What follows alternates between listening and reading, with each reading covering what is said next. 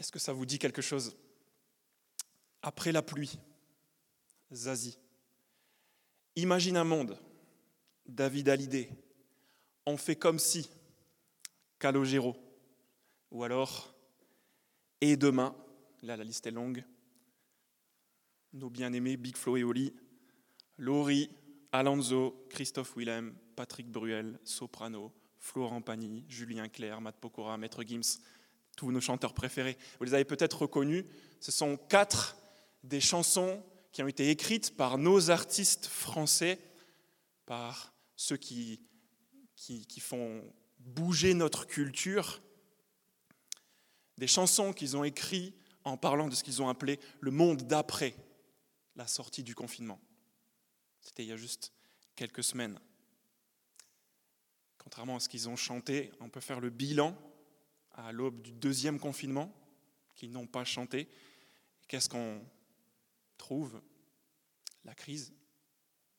De nouveau, la peur, le désespoir, l'oppression, la peur de la maladie, la peur de la mort, la peur du terrorisme, le désespoir pour certains de rentrer dans minimum quatre semaines de solitude, désespoir de savoir mais qu'est-ce qui va se passer le 3 novembre dans ces élections, le désespoir des étudiants, est-ce que je vais avoir un avenir professionnel?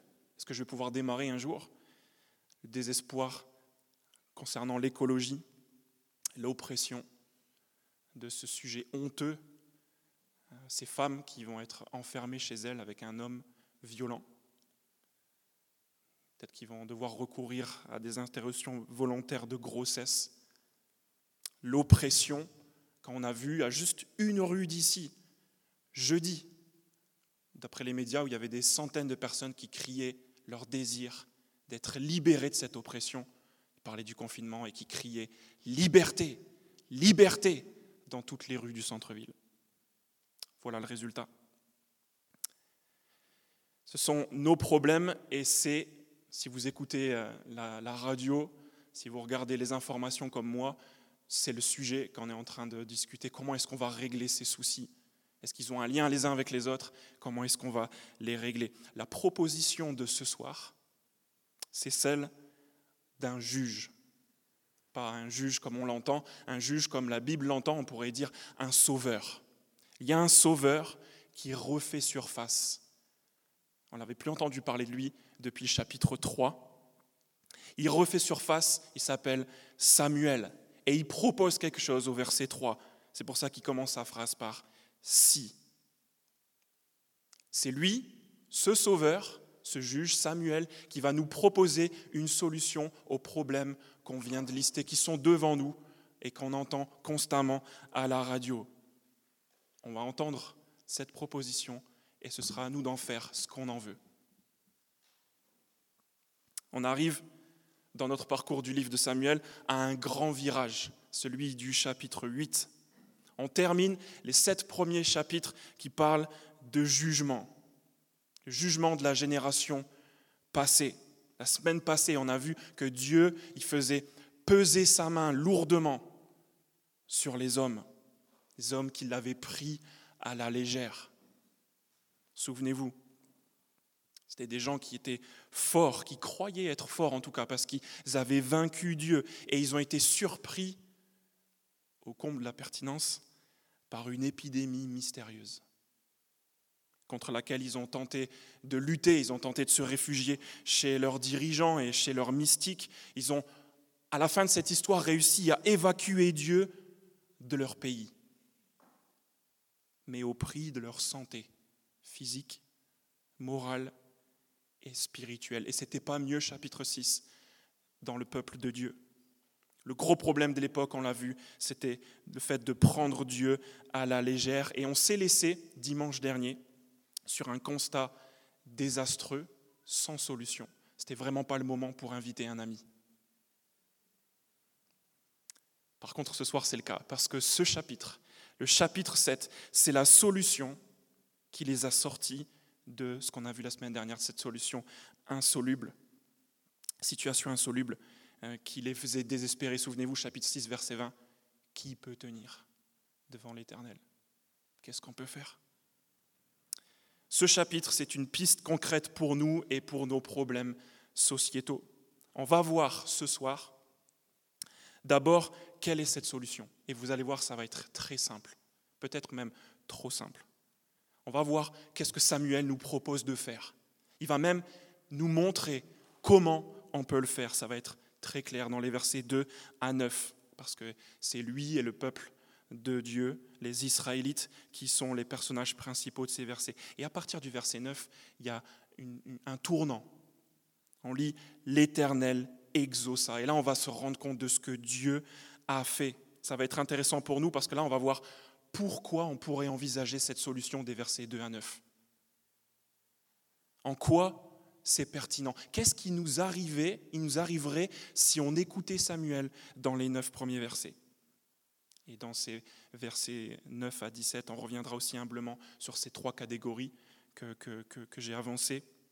Euh, la peur, le désespoir, l'oppression, pour y appliquer concrètement, j'espère le plus possible, la solution que Samuel, le Sauveur, propose. Regardez avec moi la solution que Samuel propose, elle est très simple. Verset 3. Il dit à toute la communauté d'Israël, si de tout votre cœur, si c'est de tout votre cœur, pardon, que vous revenez à l'Éternel, enlevez du milieu de vous les dieux étrangers, les astartés, dirigez votre cœur vers l'Éternel et servez-le lui seul. Il vous délivrera alors de l'oppression des Philistins.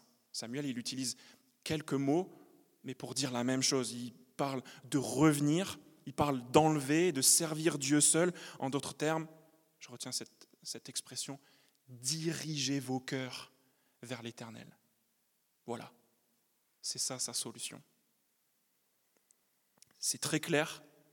Comprenez, il dit au peuple, vous avez de nombreux problèmes, je vous entends gémir, voilà ma solution. Dirigez vos cœurs, dirigez tout votre être, vos pensées, tournez-vous vers Dieu. Et il vous délivrera.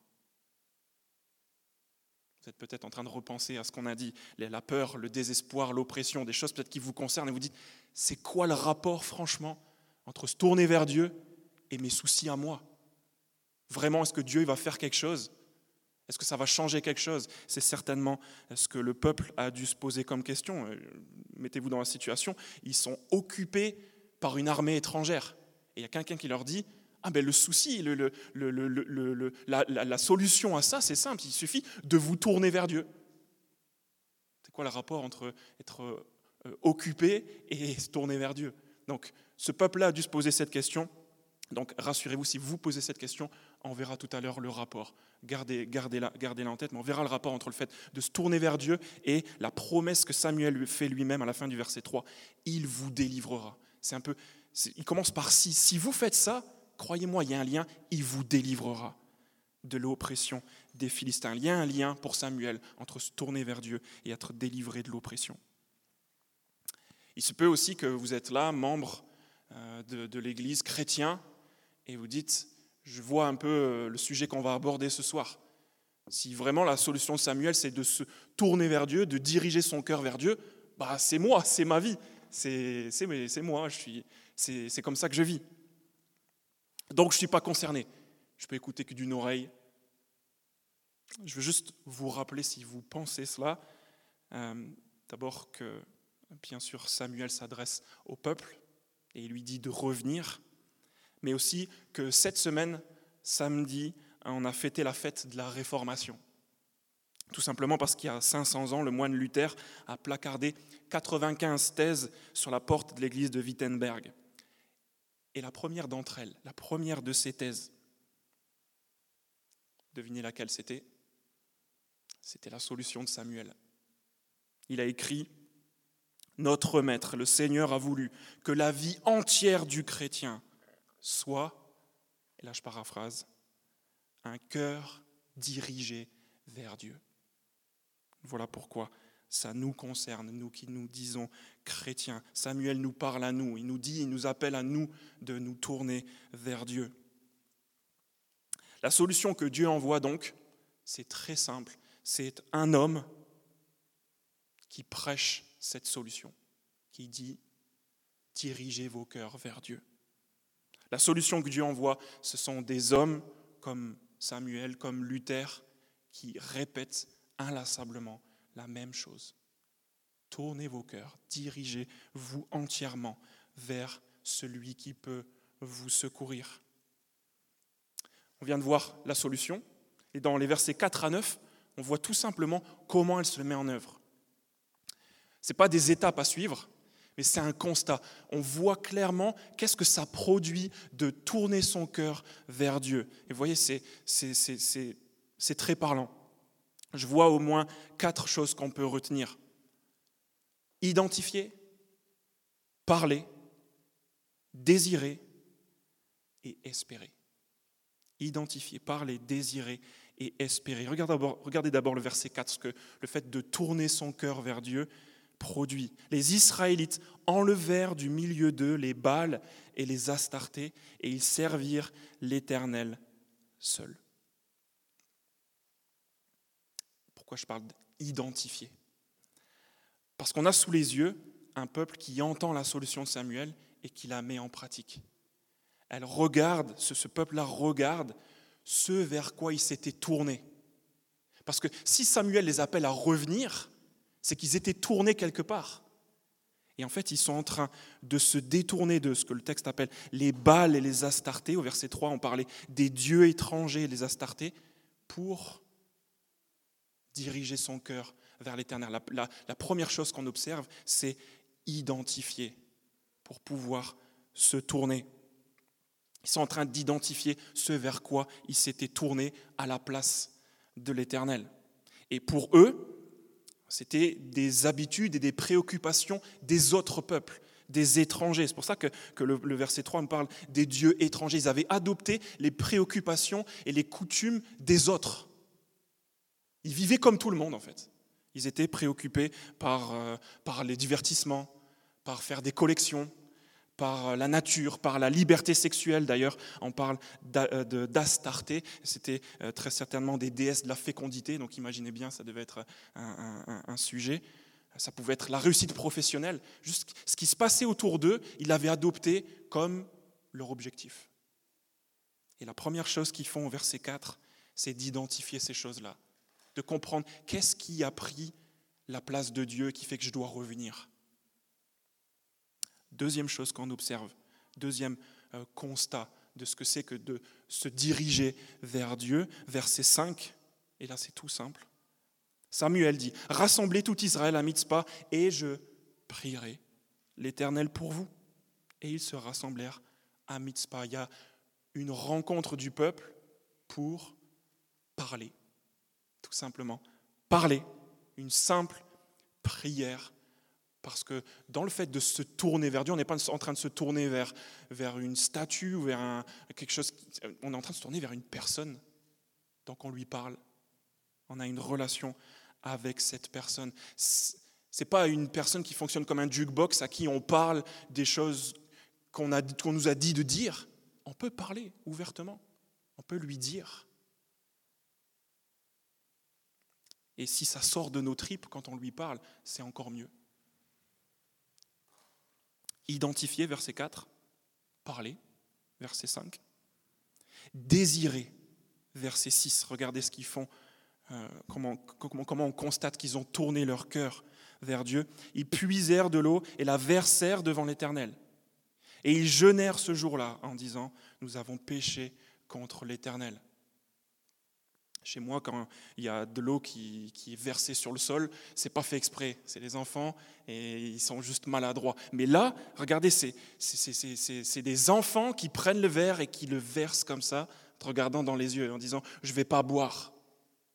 Ils prennent l'assiette et la jettent, ils disent Je vais pas manger. Je vais pas boire, je vais pas manger, je suis triste. Tant que tu m'auras pas donné ce que je te demande, tant que tu m'auras pas pardonné. C'est ça, diriger son cœur vers Dieu. C'est avoir une, tristesse spéciale, presque obsessionnelle, et être tourné vers Dieu. Regardez comme c'est criant. Le problème du peuple au verset 3, on l'a vu, c'était l'oppression des Philistins. Mais qu'est-ce qu'ils sont en train de dire à la fin du verset 6 Nous avons péché contre l'Éternel. C'est ça qui les rend tristes. Qu'est-ce qui a créé cette attitude Si vous étiez là la semaine dernière, on a l'impression qu'on est face à deux peuples complètement différents. C'est peut-être les 20 ans dont parlait le verset 2, mais c'est très certainement l'action de Dieu. Il n'y a que Dieu qui peut faire un changement pareil. On a vu trois des quatre constats de ce que c'est de se tourner vers Dieu. J'espère que ça, ça, ça, nous inspire. Identifier, parler, désirer. Regardez ce qui se passe à partir du verset 7. Les Philistins apprirent que les Israélites s'étaient rassemblés à Mitzpah et les princes des Philistins montèrent pour attaquer Israël. C'est comme si tout ce qui a été mis en place jusqu'ici, c'est comme si le conseil de Samuel, en fait, il a servi à rien. Parce que le problème, il est toujours là. Les Philistins, ils sont en train de se rassembler. Alors à cette nouvelle, verset 7, les Israélites eurent peur des Philistins c'est certain que cette démarche qui a démarré de se tourner vers Dieu, c'est évident là devant les yeux, elle ne change pas nos circonstances. Les problèmes restent les mêmes.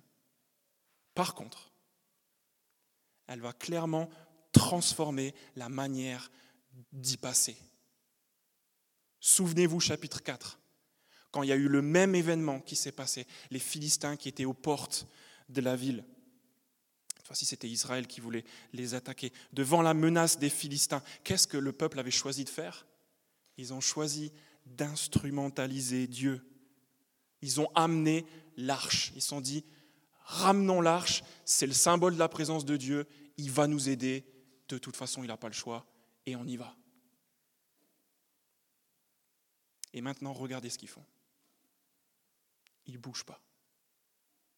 Verset 8 ils dirent à Samuel, dans leur peur, ils dirent à Samuel, N'arrête pas de crier pour nous à l'Éternel notre Dieu, afin qu'il nous sauve de la domination des Philistins. Ils ne bougent pas et ils dirigent leur cœur vers Dieu.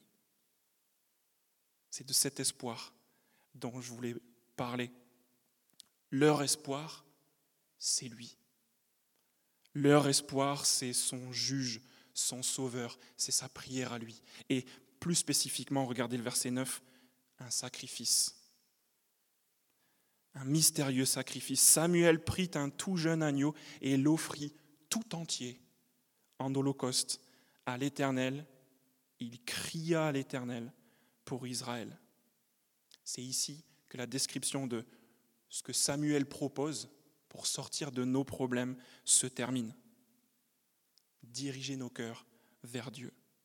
Diriger nos cœurs vers Dieu, on l'a vu, c'est identifier ce vers quoi on s'était tourné à la base, c'est parler, c'est désirer, quitte à être triste parce qu'on en a fait une priorité, et c'est espérer de nouveaux espoirs tournés non pas vers un avenir euh, qu'on va chanter, et on va essayer de, se convaincre que ça ira mieux demain, mais un espoir tourné vers Dieu lui-même même avec l'ennemi qui frappe à la porte, comme au verset 10. Un espoir tourné vers Dieu lui-même et vers ce sacrifice d'un jeune agneau offert tout entier. En fait, ce soir, cette solution qu'on entend, du cœur dirigé vers Dieu, c'est le message de toute la Bible.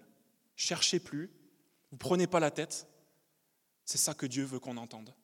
Il veut qu'on entende tournez vos cœurs vers moi. Ça va tout régler. C'est la proposition de solution à tous nos malheurs communs, l'humanité, à notre histoire, chrétien ou pas chrétien.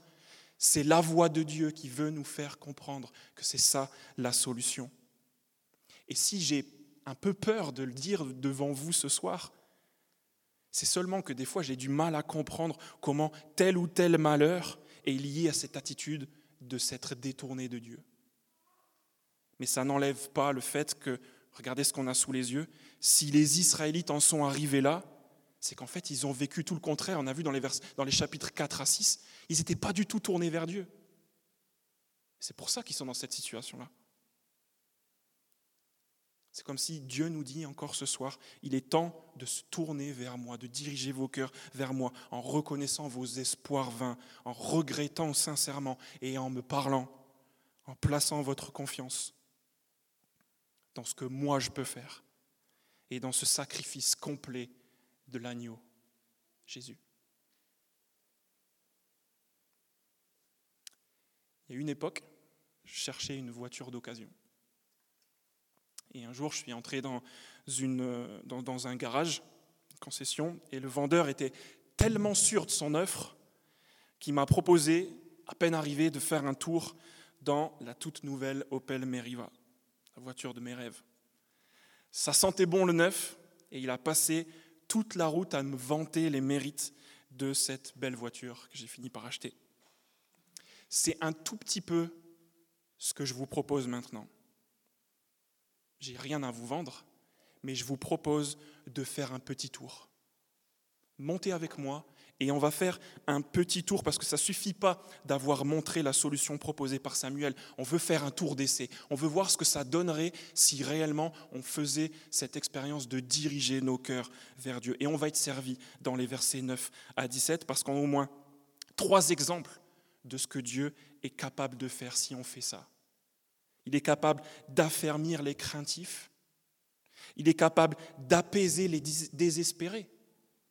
Il est capable de libérer les captifs. Regardez la démonstration avec moi. Dans quel état était le peuple dans les versets 2 à 9 On lit au verset 7 que quand ils ont vu les Philistins arriver, ils avaient peur. Maintenant, regardez dans la deuxième partie du texte, au moment où on, a lu verset 9, l'Éternel exauça et où Dieu est en train d'agir. Qu'est-ce qui se passe? Verset 10. Pendant que Samuel offrait l'Holocauste, les Philistins s'approchèrent pour attaquer Israël. L'Éternel fit gronder ce jour-là son tonnerre sur les Philistins et les mit en déroute. Ils furent battus devant Israël. Les hommes d'Israël sortirent de Mizpah, poursuivirent les Philistins et les bâtirent jusqu'au-dessous de Beth-Car. En quelques versets, il y a une transformation extraordinaire d'un peuple qui a peur à un peuple qui court, qui court derrière les ennemis dont il était effrayé il y a un instant. C'est ça l'action de Dieu. Passer de la peur à une position de force. Dieu peut affermir les craintifs. Il peut nous secourir. C'est pour ça que ça vaut le coup de diriger nos cœurs vers lui. Dieu met en déroute cette armée qui faisait peur avec un miracle qu'il avait prédit au chapitre 2. Et on passe de la peur à une position de force. Je suis sûr et certain, moi y compris, qu'il y a des moments où on a peur. Il y a des moments où on angoisse. Il y a peut-être des gens dans cette salle qui craignent de mourir. C'est la crainte de tous les hommes. Diriger nos cœurs vers celui qui peut transformer les craintifs en personnes assurées, ça change tout. C'est pas que les soucis disparaissent. C'est pas que la mort s'évapore. Presque. Je lis ce que l'apôtre Paul, qui a vécu cette expérience de diriger son cœur vers Dieu, disait de la mort, il dit, Mort, où est ton aiguillon? Enfer, où est ta victoire? Il regarde la mort en face et c'est tout. De la peur à une position de force. C'est parce que Dieu peut nous secourir dans nos peurs qu'on ferait bien de diriger nos cœurs vers lui. De toute façon, quelle autre alternative on a? Réfléchissez. Qu'est-ce qui peut nous délivrer de nos peurs? La seule proposition que j'ai entendue cette semaine, c'était celle du, ministère, du ministre de l'Éducation nationale qui a déclaré, au lendemain de ce qui s'est passé à Conflans-Sainte-Honorine, la peur n'est pas notre religion. C'est une belle tentative, mais en fait, ça efface rien du tout. De la peur à une position de force. Regardez encore une fois, dans quel état était le peuple dans les versets 2 à 9, spécialement le verset 2 Ils étaient en train de gémir. On passe de ces gémissements-là à quoi? Dans la deuxième partie du texte, versets 9 à 17, continue de lire. Samuel prit une pierre qu'il plaça entre Mitzpah et Shen. Et il appela Ebenezer en disant Jusqu'ici, l'Éternel nous a secourus. Là, il y a une image. C'est, du visuel. On passe d'un peuple qui gémissait à une pierre plantée là. Et une pierre qui parle, qui témoigne, parce qu'elle s'appelle jusque maintenant et jusqu'à cet endroit précis, Dieu a été mon secours. On passe des gémissements à une pierre et à des gens qui sont apaisés, qui sont même reconnaissants. Ils regardent cette pierre et ils disent, aujourd'hui encore, maintenant, à cet endroit, Dieu m'a secouru. Les gémissements, c'est terminé. Qu'est-ce qui vous désespère? Qu'est-ce qui vous a fait perdre peut-être le goût d'agir? Pourquoi est-ce que vous, seriez sujet à gémir? Qu'est-ce que vous attendez? Imaginez, diriger son cœur vers l'Éternel qui peut apaiser les désespérés.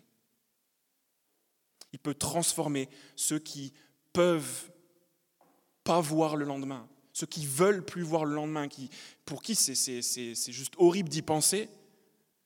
Il peut transformer ces gens-là en comptables. Des gens, jour après jour, qui comptent le secours de Dieu, qui sont apaisés. Regardez combien de temps ça dure. C'est répété, verset 13, verset 15, toute la vie de Samuel. Des gens qui étaient en train de gémir, qui deviennent des gens pendant toute la vie de Samuel, qui comptent l'action de Dieu.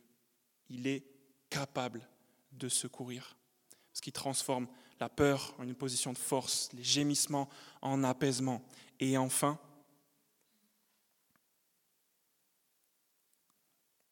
les mots qui étaient utilisés pour le peuple dans les versets 2 euh, à 9, c'était verset 3, l'oppression des Philistins, verset 8, qui est répété encore verset 14, la domination. On avait dans la première partie, avant l'action de Dieu, un peuple oppressé et, dominé. Et regardez ce qu'il devient. Verset 14, verset 13 même. Ainsi, les Philistins furent humiliés. Et ils ne vinrent plus sur le territoire d'Israël. La main de l'Éternel fut contre les Philistins pendant toute la vie de Samuel. Les villes que les Philistins avaient prises à Israël retournèrent à Israël, depuis Écron jusqu'à Gath, avec leur territoire. Israël les arracha à la domination des Philistins. Il y eut aussi paix entre Israël et les Amoréens. On passe d'un peuple oppressé et dominé à un peuple qui vit dans son pays, où tout lui appartient désormais. Un peuple qui vit dans la prospérité et dans la paix, et même dans le respect, parce que c'est ce qui est expliqué avec les Amoréens au verset 14, c'était des gens certainement qui habitaient dans le pays, qui ont vu ce qui s'est passé avec les Philistins et qui disent, OK, on vous laisse tranquille. Ils sont tranquilles. Ils sont posés. Qu'est-ce qui vous oppresse? Est-ce que, un peu comme le peuple, vous ne vous sentez pas respecté, vous vous sentez jugé, bridé, pour n'importe quelle raison? À cause de ça, ça vaut le coup de diriger nos cœurs vers celui qui peut nous secourir et qui peut même nous défendre pour nous faire habiter dans un bon pays, le sien, où la domination n'existe plus, où la paix et le respect règnent. Quelle autre alternative est-ce qu'on a? Chanter avec Patrick Bruel? Franchement.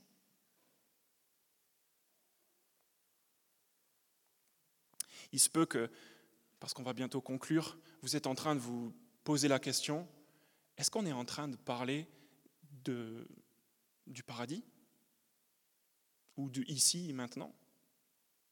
Est-ce qu'on est dans une église, du coup, on est en train de parler de ce que Dieu ouais, fera un jour, c'est vrai, il, va euh, apaiser, il va, il va délivrer. Mais est-ce que Dieu il peut faire quelque chose pour moi maintenant, pour mes problèmes maintenant? Est-ce qu'on est en train de parler maintenant ou de plus tard? Vous faites bien de vous poser la question. La réponse, c'est les deux. Bien sûr, ultimement, Dieu va affermir les craintifs. Il va apaiser les désespérés, il va libérer les captifs. Mais la description qu'on a dans les versets 9 à 17, où est-ce qu'elle a eu lieu? Elle a eu lieu sur la terre, il y a 3500 ans, avec des gens en chair et en os comme vous et moi? C'est arrivé en vrai? Ce tableau des versets 9 à 17, il est on ne peut plus terrestre. C'est un moyen, encore une fois, de nous montrer que Dieu peut nous secourir. Donc on a de bonnes raisons de nous tourner vers lui. Et les versets 15 à 17, pour terminer, jettent la lumière une dernière fois sur le Sauveur Samuel. C'est le, sujet de ces versets 15 à 17. Regardez 15. Samuel fut juge. 16. Il allait chaque année, et là on le suit. Il jugeait Israël. Il revenait à Rama. On voit sa maison. Il jugeait Israël. Il construisit euh, un hôtel, etc. On, a un, un, dernier focus sur Samuel. Pourquoi? Parce que ça va être important pour la suite, pour le chapitre 8, mais aussi pour nous rappeler quelque chose. Que ces capacités que Dieu démontre dans les versets 9 à 14, de secourir ceux qui dirigent leur cœur vers lui. Ces capacités, ce n'est pas juste une promesse, c'est aussi un regard dans le passé. Ces capacités-là, Dieu les a déjà démontrées à de nombreuses reprises. C'est pour ça que Samuel est appelé un juge, un sauveur. Et qu'on entend juge, juge, juge, c'est juste pour qu'on pense au livre de la Bible qui s'appelle Juge et à son contenu. Qu'est-ce qui s'est passé dans ce livre? C'est l'histoire de générations qui se suivent et qui font tout le temps exactement la même chose. Ils se détournent de Dieu. Et puis ils désespèrent. Donc ils crient, ils gémissent à Dieu. Et qu'est-ce que Dieu fait? Mais à chaque fois, il répond. Comment? En envoyant un sauveur, un libérateur, un juge. Ces derniers versets, c'est une manière de nous dire ce que Dieu promet tu peux compter dessus. Pourquoi? Parce que dans le passé, c'est déjà arrivé. Donc, tourne ton cœur vers Dieu. Il peut te secourir.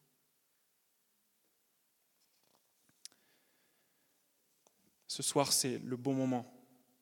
Les semaines qui viennent de confinement, c'est le bon moment. Après avoir désespéré la semaine passée, c'est ce soir que Dieu envoie Samuel avec son message. Dirigez vos cœurs vers moi, parce que je peux vous, vous secourir. J'espère qu'on en est convaincu. Vous vous souvenez de la question de la semaine passée, chapitre 6, verset 20. Qui peut tenir? Qu'est-ce qu'on va pouvoir faire? On a la solution sous les yeux. Ceux qui peuvent tenir, c'est ceux qui ont dirigé leur cœur vers celui qui faisait peser sa main sur eux. Et c'est ce qu'il nous appelle à faire.